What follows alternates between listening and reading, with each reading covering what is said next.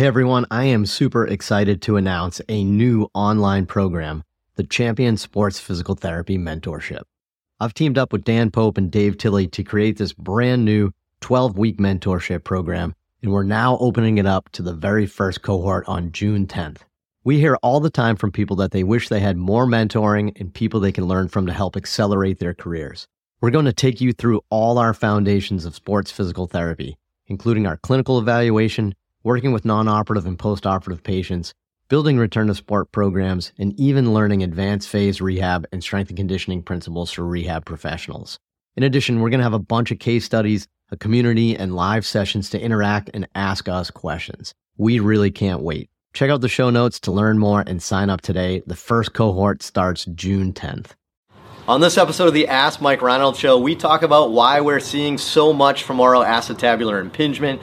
We talk about some of the things that you should focus on as your foundation in physical therapy school. And we talk about using different types of walking to facilitate knee extension.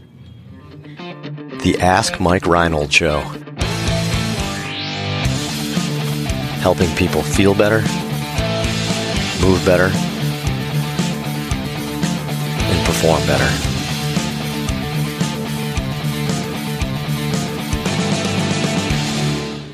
Welcome back, everybody, to the latest episode of the Ask Mike Reinold Show. We're up in Boston here at Champion PT and Performance. Mike Scaduto, Dan Pope, Lenny Macrina mixed it up today, went that away for those people watching on the video, right? We're here answering all your great questions. You can head to MikeReinold.com, click on that podcast link, and keep asking us more questions. We appreciate it. Anything on PT, sports performance, fitness, business type stuff, anything. Dan's beard. I think we had we had some questions on Dan's Really? beard in Nice. the queue. We actually did. I think, I think we might have one in here. That's weird. It's a pretty epic beard. It is. Thank It's you only guys. getting better. It's getting better. All right. We got Drew Dudek from uh, Dudek. Dudek. Say your name for me. Drew Dudek. Dudek. That's what I said. Dudek. Dudek. That's a weird syllable. Dudek. Drew, Drew Dudek from uh, Belmont University. Drew is here with us, asking us uh, some of these these great questions from you guys. So, Drew Dudek, take it away. All right, so we got Luke from Starkville, Mississippi. As a new physical therapist, I've had my first hip impingement patients. What do you feel is the cause of this bony change epidemic, and have you seen great results with surgery? All right, so kind of a new grad physical therapist, starting to see some uh, FAI of the hip.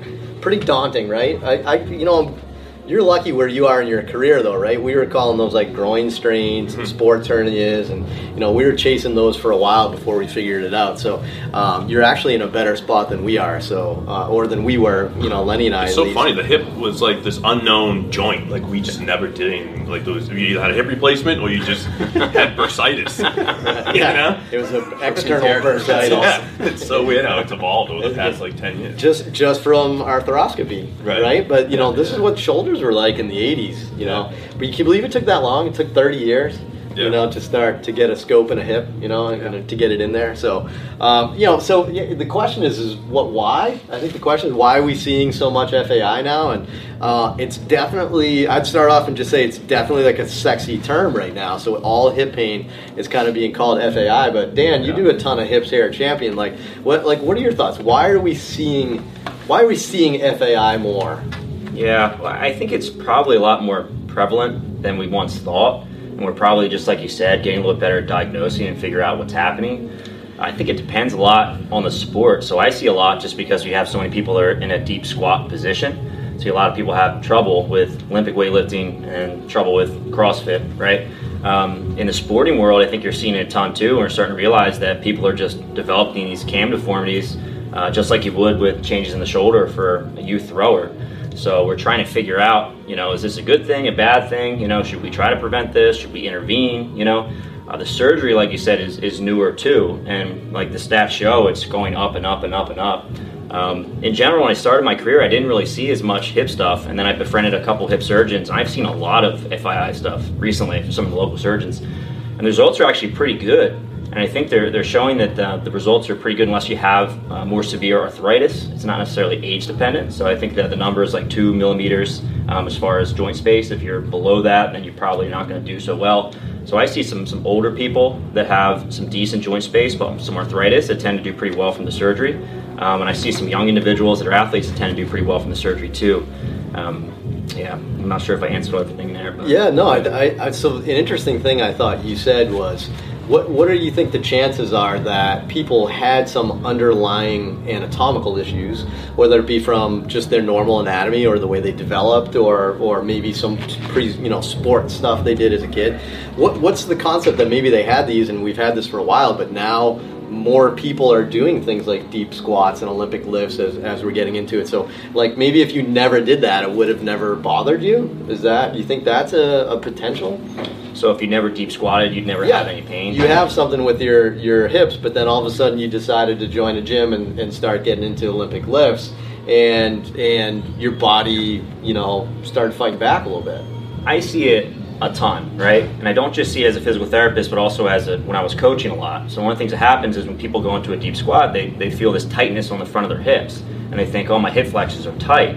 And just like you said, what you might be finding, you're just finding people with maybe like a bigger cam deformity or just uh, some other sort of issue with the hip that they never knew they had before, and sometimes Right. it becomes an issue just because they're trying to do that deep squat position. Right. So part of it is like, okay, if I have a cam deformity, um, maybe my likelihood of developing arthritis is, is, you know, not too great from an absolute perspective, although it is greater from a relative perspective. But maybe I should avoid some of these provocative positions, or at least think more about my stance and that type of thing when I'm training. I mean, that makes total sense to me. Right, and I, and I feel like too, like how many people we talk about this quite a bit, but how many people just go and squat, and there's one way to squat. So either you know you're going to the gym yourself, and you just you YouTube like a how to squat video, and I'm gonna put my feet just like this, I'm gonna put my knees just like this, and then that doesn't work for their body.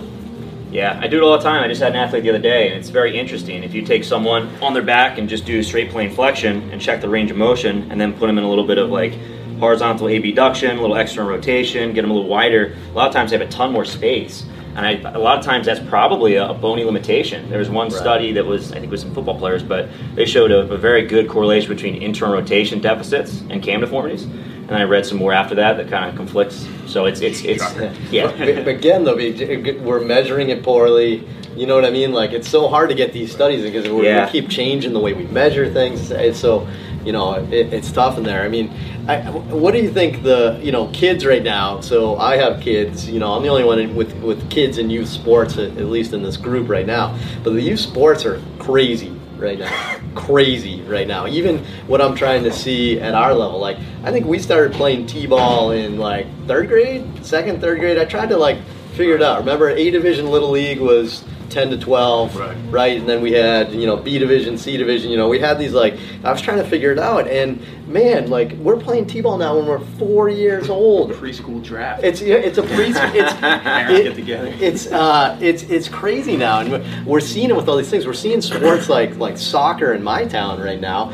Soccer they're playing in the spring and the fall, and it's the same team. So you have to play both seasons. You don't have a choice. It's like it just steamrolls it. Soccer even rented the softball fields. So we couldn't play softball on them. But don't, no, let's not get started in, in town politics right now. But it's it's it's like all these crazy things in youth sports.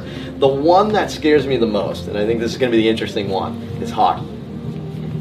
Those kids are skating 10 months out of the year. And I don't think we've ever done that generationally. Like a generation ago definitely didn't do it quite that much. They did a lot, but two generations definitely did that. You know, with, the lack of the three sport athlete and stuff like that. So, man, hockey scares me. We talk about like baseball injuries all the time because that's what we do here. How kids are hurting their arms throwing a baseball. Skating 10 months out of the year? Oh boy. I'm worried about that. Lots of labral pathology, tons of cam. It's go- it's gonna it's gonna be an issue down the road. So so we'll see. But anyway, what's next, Drew? All right, we got Austin from Florida. Hello, everybody. As a PTA going back to school for my DPT, what would you suggest I emphasize or make sure I have an extremely strong foundation on for best practice? P.S. Pope's beard is A1. There it is. I knew, I knew it was coming. So, Pope's beard is A1. I thought that was such a good a good comment. like a steak sauce, like A1 steak sauce. Yeah, A, but that's why the steak sauce is named A1. steak though. sauce Like, A1's like Yeah, top. That's like the best. That's Yeah. pinnacle. I don't know where that came from. Yeah. Somebody tweet at us where that came from, but that definitely thinks there's something. Isn't that like a cattle thing, like A1 cattle? Something. Yeah, sounds like it. right. Great. or something like that. But anyway, so I agree. Uh, Dan's uh, beard is a one, but Thank you. um, Thank you very much. But what was the question again? oh, so PTA going back to school to be a PTA, what should they focus on? I'll make this simple. You guys can jump in on that. Uh, as a PTA, obviously the difference between a PTA and a PT is going to be diagnostic. So chances are you're probably pretty good with some treatment and maybe even some manual therapy skills. Obviously, you got to focus on that area for diagnostics, but that's the obvious answer, right? I think the biggest thing that we see students make mistakes with is that they're worried too too much about the next step and they haven't mastered the basics. So school is school for a reason. Oftentimes it's boring. Oftentimes the stuff you cover is, is, is quite sophomoric, right? It's just you feel like it's just very basic. But if you don't have that baseline, then you're totally skipping that and getting too advanced. What do you guys think? Yeah, I agree with you. I think that's really important. Um, and this happened to me too. I, I want to get fancy, right? You want the fancy stuff. And then you realize over the course of time, with more practice, that you just go back to the basic stuff over and over again. You know, this goes back to you know an old question you guys fielded on the podcast where you're talking about like baseball players, right? The baseball players, obviously, there's a lot of moving parts to throw a baseball. So you think, oh, T spine super important, hip super important. And then I watch you guys, right? Which is interesting because before I followed you guys a lot and I started working with you. And like, wow, you guys really focus a lot on the shoulder too. The shoulder is actually really, really important.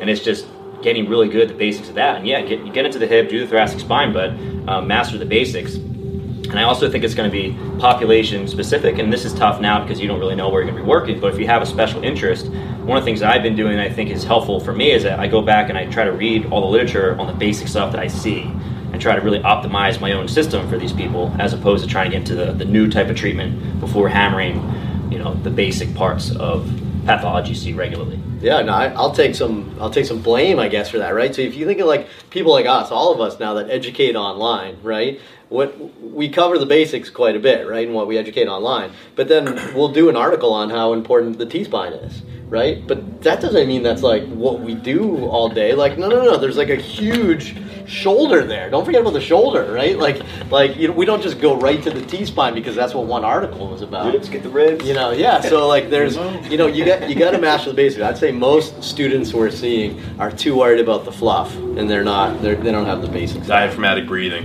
I think it's very important. Yeah. well, part even the kinetic chain. We talk about this. I talk about this on my website all the time. I call it the ripple effect. Right? You throw a rock in a pond, that ripple's really big close to the rock, but it gets smaller and smaller the further away it goes.